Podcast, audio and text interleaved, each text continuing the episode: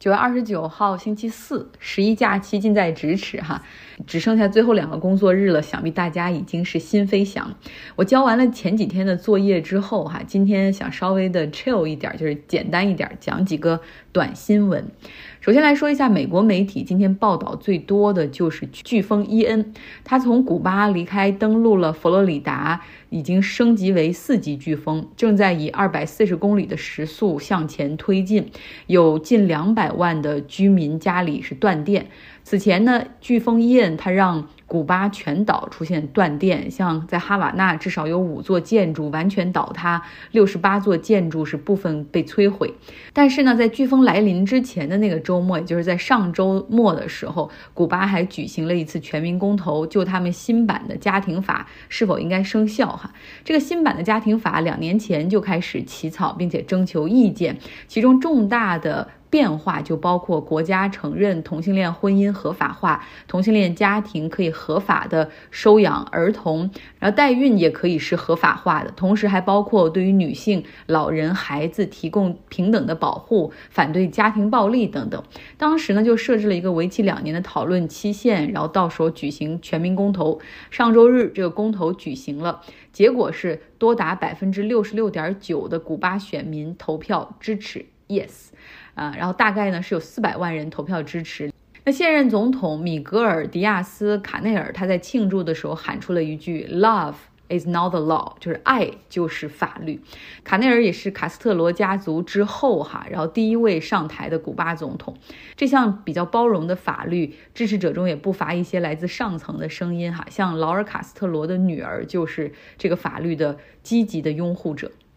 那我们再来说第二个新闻，就是大家都很关注北溪天然气管道的泄漏情况，在波罗的海下面发生了三次爆炸，破坏了从俄罗斯到德国的北溪天然气一号和二号管道。大家也看到了视频和图片，就是虽然说这两个管道现在都没有 operating 哈，都没有作业，但是里面确实都充满了天然气。管道破裂之后呢，气流就从这三个破裂的管道的地方溢出来，呃，然后从海底涌上海面，然后你可以看到在海面翻腾的那个照片。这个主要是在丹麦附近，其中呢大量的这个水泡聚集在海面上，直径差不多有一公里那么大，所以你可以想象这个泄漏的量。整个维修的时间可能是三到六个月，那因为坏损的部分还要进行更换零部件等等。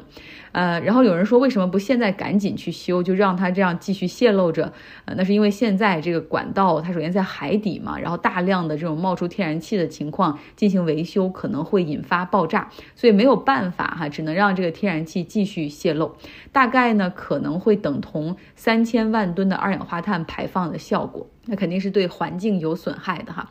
那海上天然气管道的破裂实际上是非常少见的。那这次是十八个小时之内出现三次这种爆炸破裂，很难说这是一个技术故障，或者是纯属巧合。欧盟多个国家认定这是一次人为的破坏，决定进行调查。但是谜团的核心就是谁是背后的那个黑手。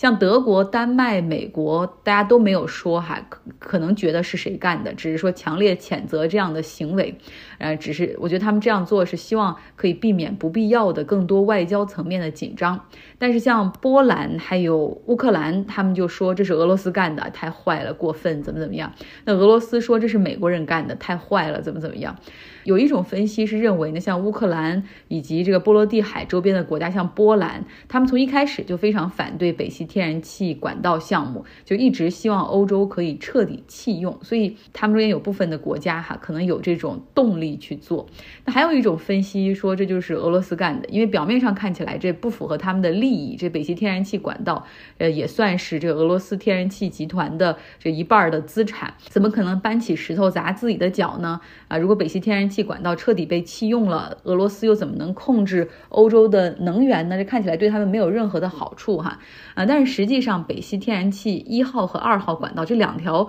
管道听起来只有两条，但实际上每个管道都。各有两条，总共是有四条管道。那现在呢，北溪天然气二号管道中还有一条是完好无损的状态，很可能会在今年冬天发挥出重要的作用。那第二个原因来支持，可能是俄罗斯干的，就是因为破坏活动其实展示了这个在俄罗斯面前欧洲基础设施的一个脆弱性。比如说波罗的海，除了有这个天然气管道之外，还有其他的管道，还有海底电力和通信电缆。那所以这一次攻击天然气管道就好像是一个预警和演习哈，让欧洲人意识到俄罗斯人是可以多么轻易的就摧毁他们的所谓现代化的生活。那目前呢，欧洲有多个国家紧急加强了安全防备，增加尤其是对天然气和石油等设施的保护。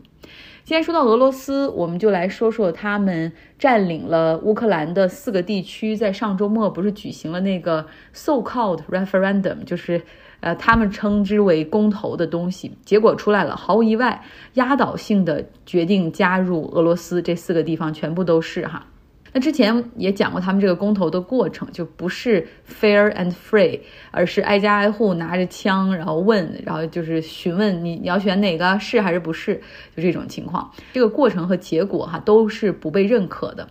那么接下来呢，就是为了保证这个吞并的合法性，他们还会搞一系列形式感的东西，比如说现在公投结果出来了，然后接下来俄罗斯的议会会动议，就是看啊议会是否要批准。接纳这四个地区加入啊，加盟成为俄罗斯的这种共和国。那么这就为什么要搞这一套？就说到俄罗斯的宪法了。根据俄罗斯一九九三年生效的宪法，他们是不能够吞并邻国地区，除非邻国地区同意。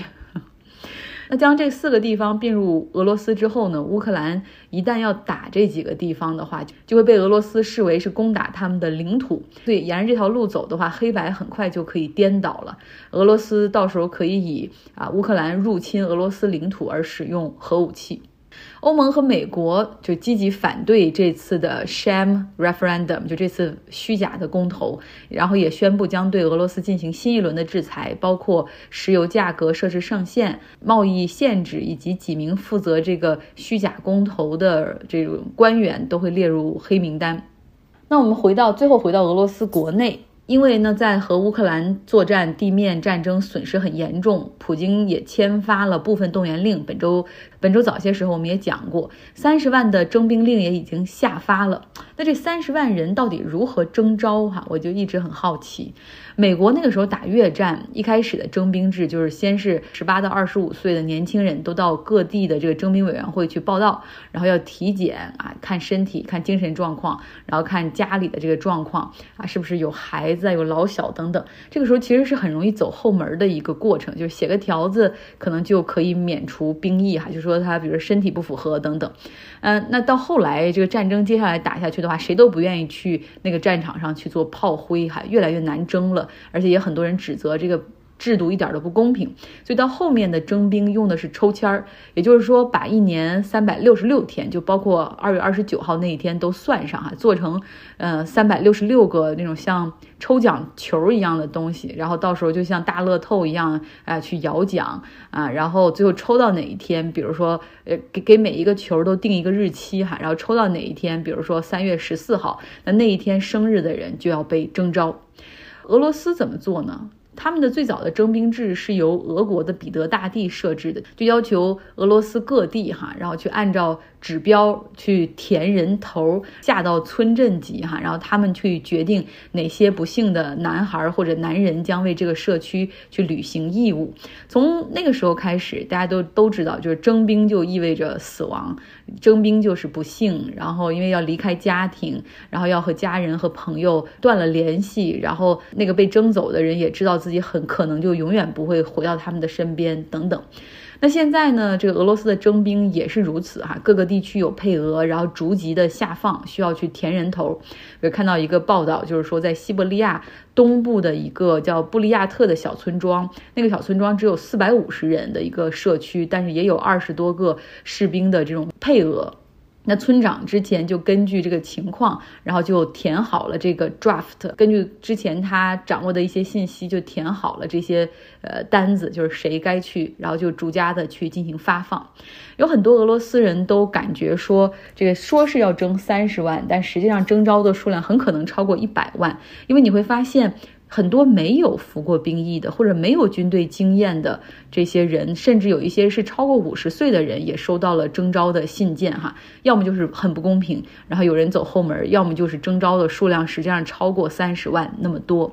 那现在从俄罗斯周边国家的反馈来说，至少有二十万的成年男性俄罗斯人是逃离了他们的国家。像周二的时候，哈萨克斯坦表示说，已经有九点八万人啊进入到了哈萨克斯坦。那格鲁吉亚说，他们最近是每天差不多有六千到一万人，然后入境哈，从俄罗斯入境。啊，有的是，所以边境是排起了长队，有人是开车来，有人是乘大巴车来，有人是打出租车来，还有人甚至是骑自行车来。